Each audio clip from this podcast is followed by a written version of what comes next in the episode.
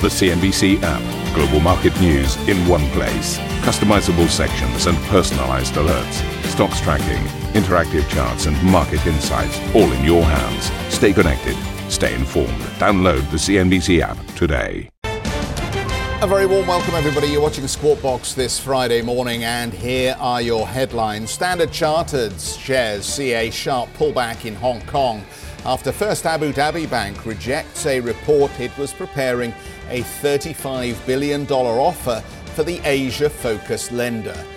Chinese inflation data comes in weak and sends mixed signals with factory gate prices continuing to fall, while CPI rises at its fastest pace in three months. Disney and Nelson Peltz declaring a truce after the entertainment giant announces sweeping job cuts and restructuring plans. The CEO, Bob Iger, and Nelson Peltz tell CNBC they share a joint vision for the future of the company. We talked about cost cutting right away. We reorganized the company. We've recommitted to profitability and streaming. We will be watching, we will be rooting, and the proxy fight is over. L'Oreal posting an 8% jump in quarterly sales thanks to strong performances in Europe and the United States, but does admit it saw a drastic slowdown in China during lockdown. We're going to hear from the uh, CEO, Nicolas Hieronimus, uh, later this morning. And Adidas warns it faces a 700 million euro hit if it fails to offload trainers designed alongside disgraced rapper Kanye West, putting the group on track for its first annual loss in three decades.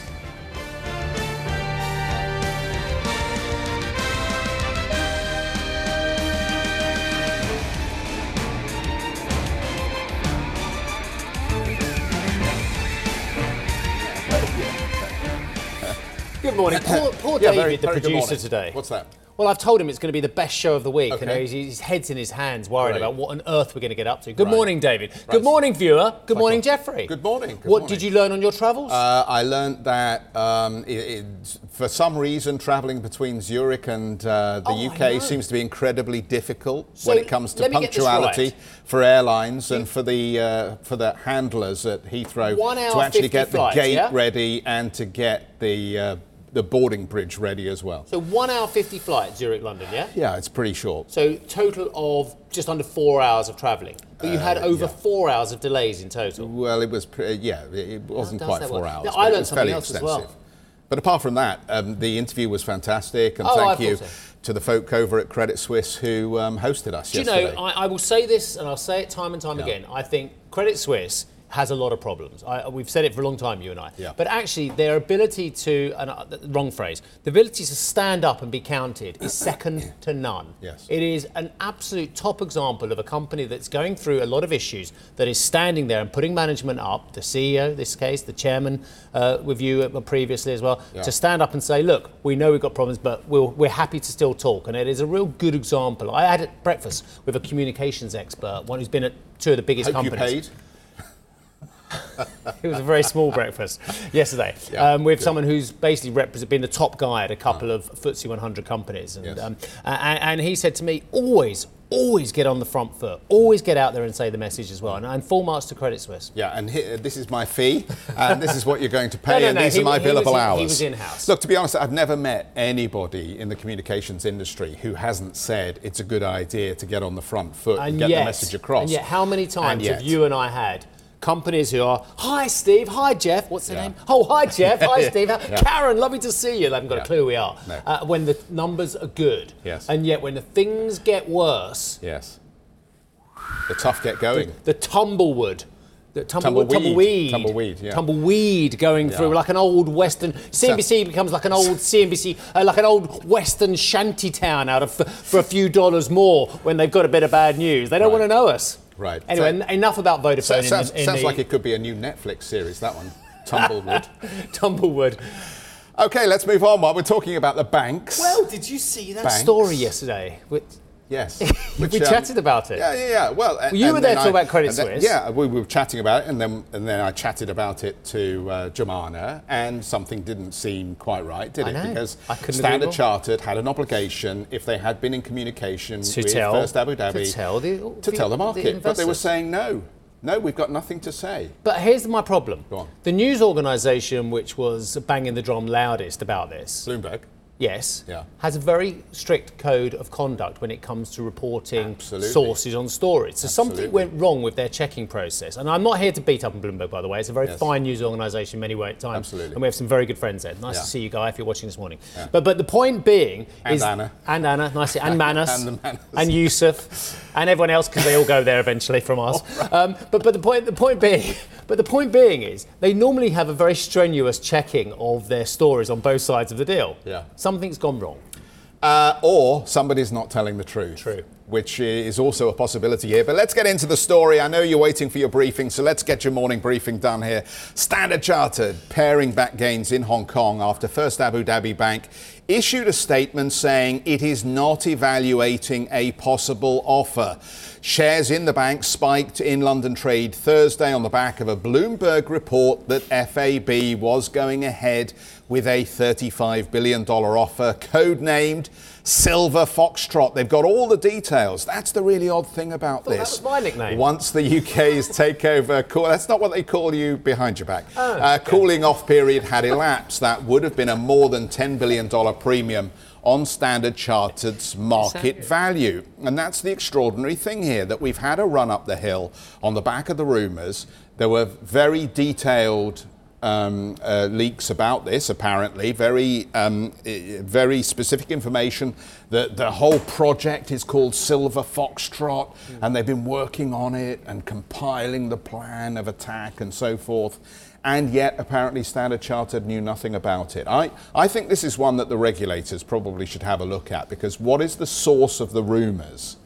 Did it come from people who are connected with the organisations, or did it come from investment bankers who may have been briefed and then may have been briefing the media? So somebody should look into this. Or the lawyers, or the Absolutely. consultants, or Or the there's a- photocopiers. well, Eh, look, you know, when, when you put together here. a deal, it Yeah. Mm. is not just the two uh, counterparties, is it? There is a vast army of consultants, lawyers, sponsors, investment bankers, house bankers as well, who get involved in these things. And there are thousands of points where anything like this could have got into the uh, into the media. Yeah, uh, but it was good enough for what was it, a 5% turn yesterday? I Uh, well, think, no, at the they were up actually uh, in the morning. They were up over seven percent when Right. Karen and I were looking at the story, and we got you on from uh, Zurich to chat about it as well. Yeah, absolutely. I mean, it is a watch this space because I think the minute you start talking about a bank being in play, everybody calls in their bankers and says, run the slide rule over this business.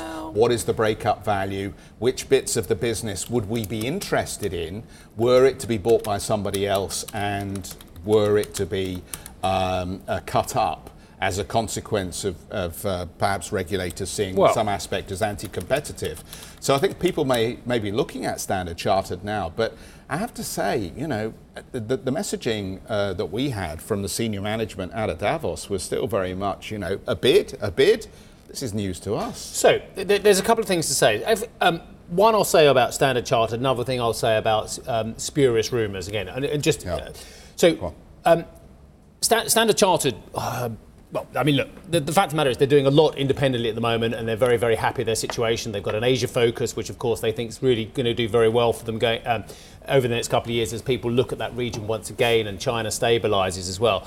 Um, but the fact of the matter is, it is not a mad thought to see Middle East investors who are looking at banks, i.e., the one you were looking at yesterday, Credit mm. Suisse, i.e., mm. Deutsche Bank as well, which has a Qatari shareholding. The one you were looking at has Saudi and Qatari holdings as well. So it is not beyond the realms that. Um, the diversification story out of the Middle East looks at well established international banks, especially mm. one looking at Asia. So that is not something that is out of the realms of possibility. In fact, it is very possible as well. It's a very credible idea. But but going back to the rumor m- mill and as these things happen as well. Have can you? I don't know if the team can do this. This is a little bit. Uh, have you got a year chart on Credit Suisse very quickly? I don't know if you have, but if not, don't worry. I can talk over it because I'm going back to June, early June last year, because you know where I'm going now as well. Yeah. When the shares in uh, Credit Suisse were trading circa six 25, 625 Swissy. So pretty much double where they are now and a bit of change as well. Yes. That's brilliant, team. Thank you very much indeed. So in the middle of that chart, if you look up, you can see it's about about six and a quarter Swiss francs per share. Yep. That is when the Paradeplatz spurious story hit the wires, early June 2022, uh, and it was worth a tiny blip on the day. In fact, I think that might even be it there on the on the J there, just Yes. above it there. A tiny blip on the day it was worth as well. Thereafter, when you and I, and I've got to be honest, i no one could have been quicker out of the blocks than you and I saying this sounds like it's nonsense. Yes. By the way, because it was a time of another profit warning at the bank as well. Yeah. The, the fact of the matter is, they don't last long, these bid stories, and actually they don't manage to keep the stock elevated for long, uh, as shown by Credit Suisse there. No, no, absolutely. Can't disagree with that. Um, but you know, you've got to recycle your petrodollars somewhere, and why not a and that's bank? I couldn't agree more that Right. it is interesting for Middle Eastern operations, whether it's sovereign wealth funds or Middle Eastern banks themselves, to look at Asia-focused banks or dare I say Europe-focused banks. It, it- it makes a lot of logical sense. Yeah, uh, so it's a watch this space on Standard Chartered. Uh, we'll continue reporting on the story this morning, but at the moment, um, it does look very strange. By the way, hello to Tom as well. He was the one we didn't mention, who's on Right. air at Bloomberg. Uh, Harris? He's not on air at Bloomberg. No, he's not. But you know, th- th- there are more. there are more. I think, no, I think the only one who hasn't worked here is probably Francine, isn't it? Maybe. Maybe. Good morning, Francine. By the way. Lovely to see Ni- you. Nice to see you yesterday in Switzerland. China's factory gate prices, it's me, uh, fell more than expected in January as the sector struggles to recover from the pandemic. Consumer prices also came in weaker than forecast, up 2.1% on the year, the fastest pace in three months, driven by the Lunar New Year holiday shopping after Beijing reversed its zero COVID policy. Oh, well, Sam joins us now with more. Hello, Sam, how are you? Good morning to you, Stephen, Jeff. Uh, happy Friday to you. Um, yeah, look, as you say, a bit of a mixed bag when it comes to that inflation data, largely to do with seasonal factors. We've seen the PPI going down, we've seen the CPI going up. At a headline level, what that tells us is that um, the consumer boost that we saw during the Lunar New Year holiday, which really drove up those sticker prices, hasn't been really felt from the upstream companies just yet. So that suggests that the manufacturing sector is perhaps uh, slower to recover at the moment, despite some signs of improvement, certainly in the PMIs that we've seen. But uh, I mean, it's no surprise because we do know that there are still some persistent pressures there when it comes to employment uh, and also COVID. So uh, when it came to the consumer prices, as I say, largely to do with seasonal factors around the spring festival, you only had to look at those food prices, which was really the story here. Things like vegetables are really soaring. Uh, pork prices, which of course is important to that basket, stabilized. Uh, but what we've seen is people uh, going out and about during that holiday period off the back of that reopening and things like movie tickets, etc. When you look at core inflation, uh, when you strip out that volatile food and energy, of course, uh, what we've seen is that ticking up as we have seen that demand for things like the healthcare sector and also travel uh, rebounding, of course, uh, during the Lunar New Year holiday uh, as well. But it still remains relatively benign, and so there is some expectation in the market that that still should give the PBOC uh, more wiggle room. I think with the PPI also that was largely down to some of those falling energy costs, things like oil and also coal. Now, moving forward, there is an expectation that we'll continue to see those consumer prices picking up as China is transitioning to learning to live with this virus. There is some expectation that perhaps we could even see it nudging towards that 3% uh, government target that they set last year. Although I was talking to an economist this morning who was saying it probably won't be until Q4 when we start to see the PBOC's headroom being squeezed. Although even then, uh, there is an expectation in the market that uh, perhaps we won't see the kind of inflation that we've seen in other parts of the world, in the West, in those economies, uh, and nor will we see the central bank over in China having to raise interest rates. But as far as the market reaction is concerned today, what we've seen is a pullback when it comes to Chinese stocks. Uh, a couple of things uh, weighing on sentiment. Of course, what that tells us is that uh, investors are perhaps now looking for a bit more proof, a bit more evidence that China is on a strong recovery path now. We got some of that in the PMIs. Of course, we're not getting a lot of data this month because January and February is combined because they tried to strip out some of that distortion caused by the Chinese New Year. So we do get that in March. So perhaps uh, investors are looking for that. Uh, but throw US China tensions in the mix, and we've got a down market. There are a few other things at the moment as well uh, weighing on things. Uh, Chat GPT, a bit bit of excitement around that is starting to fade. Uh, but really, the market is very much fixated now uh, on that reopening and that recovery and also the stimulus. Now, as far as that is concerned, looking forward, uh, we are expecting in the next few days to see uh, China bank lending. There is an expectation that we saw a record high in the month of January. So some of that credit demand coming back. Of course, we do see that ticking up to capture those high quality customers and also that market share. But that's what the next thing we're watching out for uh, in the coming days. Steve? back to you. Oh, super duper. Thank you very much indeed for uh, filling us in with all the uh, all key matters Asian out of Singapore. Thank you, Sam. Right, have a lovely weekend. Uh, applications for US unemployment benefit rose for the first time in six weeks, but remained historically low. Initial jobless claims rose by 13,000 to a higher than expected 196,000 in the week ending February 4th above expectations and up from the prior week's nine month low of 183,000. I'll take you through the US markets very, very quickly.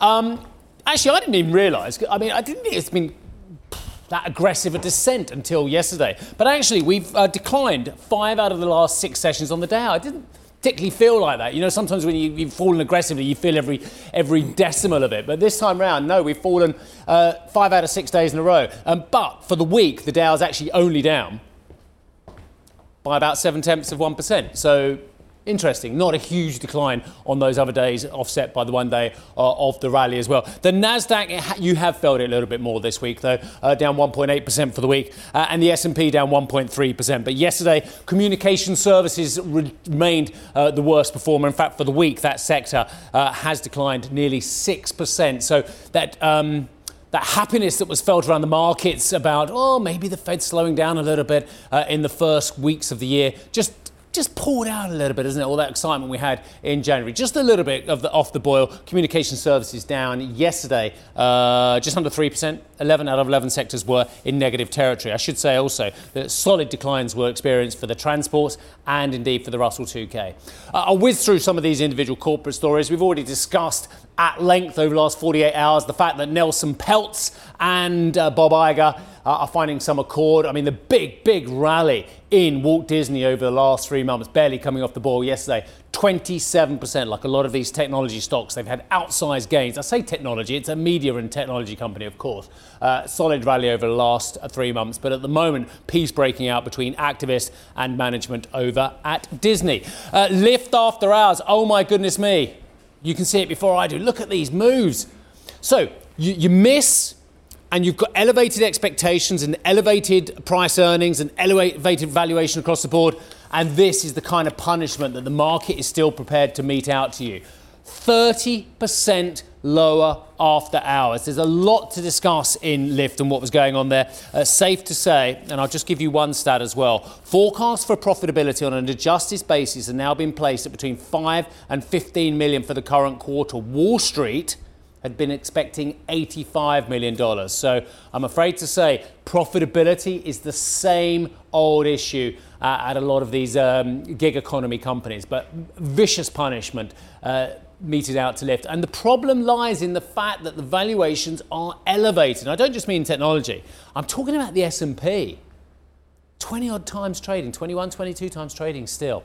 Uh, moving on, let's take a look at the treasuries and where we're currently trading on the, those metrics. Again, the uh, yield on the two year has been picking up, the underlying falling pretty much all week. Uh, nearly 4.49 is where we're trading on the two year paper. The 10 year trading at 366. The 30 year, we haven't looked at that for a little while, uh, 3.7 four, three. Dollar crosses. Well, what did the dollar do uh, in the previous sessions? Well, you can see it's just coming off the boil a little bit, uh, but the dollar index over this week has gained 0.3%. But as you can see, pretty much even Stevens across the board, dollar yen flirting with the flat line. That's why you've got that annoying green, red, black thing going on there as well.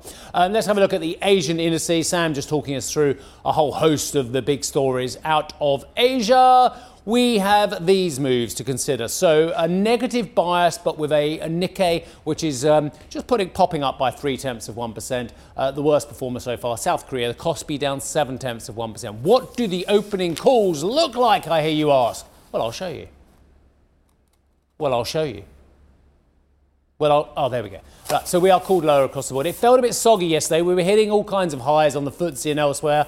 Um, but it did feel soggier throughout the session, actually, and uh, we, we, just kind of lost momentum. Again, a lot of these indices have had jolly old good rallies uh, before they've got to this current point. Now, I, I, I, dabbled with the, the idea of peace breaking out between two titans of business right. and finance. Yes. And you're going to go into a bit more detail. Yes, yes. Um, activist investor Nelson Peltz has ended his push to join the Disney board a day after the company announced 7,000 job cuts as part of a major restructuring program to cut around $5.5 billion in costs. He said uh, the, uh, this changes his Trian uh, partners' hedge fund plans. Um, they had uh, sought changes to the cost structure. And now this new plan seems to address that issue. Uh, Disney shares are up 18% since Peltz joined, uh, or announced rather, his intention to join the board less than a month ago. Well, speaking to our US colleagues, Disney CEO Bob Iger welcomed the end of Peltz's fight to get on the board. There is not a need. Plus, he has not articulated either a vision or even ideas that are of particular value to us. Now, some he has, but we were already working on those. When I came in, we talked about cost cutting right away. We reorganized the company. We've recommitted to profitability and streaming. So, where, where is the need? Uh, Mr. Peltz was also celebrating and wished the company well. This was a great win for all the shareholders. Management at Disney now plans to do everything that we wanted them to do. We wish the very best to Bob, his management team, the board. We will be watching. We will be rooting. And the proxy fight is over. So we're going to take a break. When we come back, France says it'll not rule out providing Ukraine with fighter jets as Ukrainian President Volodymyr Zelensky pleads for more support in Brussels. We'll have the latest when we come back. Let's are looking at the podcast this morning. It's that good. Uh, it's also got a little bit on uh, Chinese inflation on there. Um, you can check out the uh, aforementioned, uh, nominated, much celebrated podcast wherever you find good podcasts.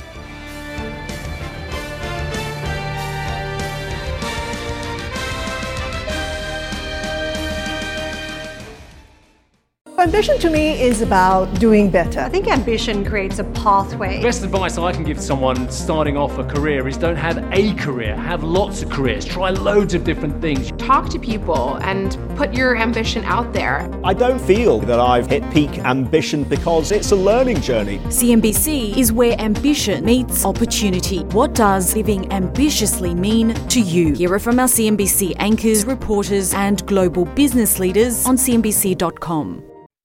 So, as Jeff was saying before the break, the French President Emmanuel Macron says he does not rule out providing Ukraine with fighter jets, but he added that Kiev was in urgent need of artillery and, of course, munitions. A Russian offensive in eastern Ukraine has intensified over the last few days, with a number of cities in the Donetsk region being targeted. Meanwhile, the Kremlin warned against European countries sending jets to Kiev, uh, saying it will be Ukraine which will ultimately suffer. Ukrainian President Volodymyr Zelensky says other European leaders have also promised to supply Ukraine with aircraft. That could be the biggest shift yet in Western support for the country's defense against Russia.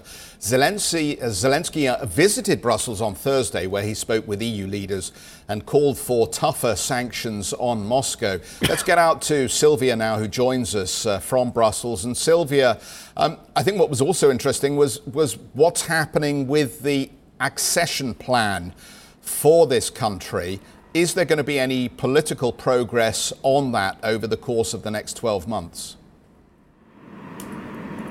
Well, it was very interesting indeed to hear about that because when President Zelensky addressed the 27 leaders, uh, inside the meeting, he was not very clear about the timeline when he wanted those accession negotiations to join the EU to start. But then later on today, when he joined this press conference with the President of the European Council and the President of the European Commission, Zelensky was very, very clear. He said, I want these negotiations to start this year. And he put pressure on the President of the European Council, Charles Michel, to say that indeed he would like to see this happening this year in 2023. He reiterated that. So that was a very special moment here in Brussels yesterday. But indeed, that's in terms of joining the EU, that's more in the medium to long term. We know that even if these negotiations start this year, it will be a very long process for Ukraine. Having said that, in the short term, the focus is on weapons, is on what the European leaders can do to support Ukraine in terms of military assistance. And here the message from Zelensky was very clear. I need more weapons. And the Europeans said, okay, we're listening to you and we will do more. And I just want to highlight what we witnessed throughout the week, really, because when Zelensky started this trip in London, he did get new more uh, more guarantees, more security guarantees in terms of more Ukrainian troops being trained by the UK, particular pilots. Then Zelensky in Paris also got further security guarantees both from France and Germany, though he did not say which ones for security reasons. So all in all, though, it does seem to have been a successful trip for the Ukrainian president. And he told us here in Brussels, I cannot go back home empty-handed.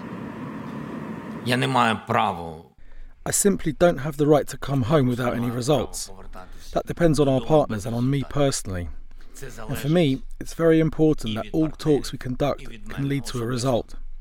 Perhaps that's slightly impertinent, but it's not cynical, it's a pragmatic point of view. This isn't about emotions. There are no emotions involved since the 24th of February last year. We're just being pragmatic. For us to survive, we need weapons. We need these weapons.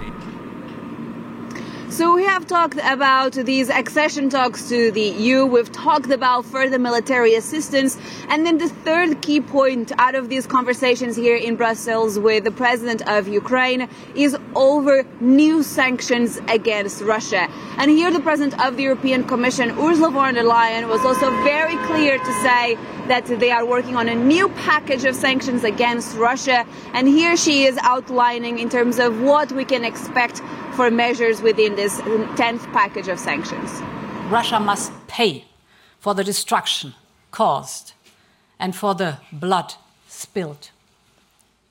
In the next days, we will propose the 10th package of sanctions. First, we will impose sanctions on a number of political and military leaders but also, dear Volodymyr, we listened very carefully to your messages when we visited you last week in Kiev. We will target Putin's propagandists because their lies are poisoning the public space in Russia and abroad. You were insisting on that. We hear you. We will follow up. And we're going after them. Secondly, the package will include additional exports ban worth more, more than 10 billion euros.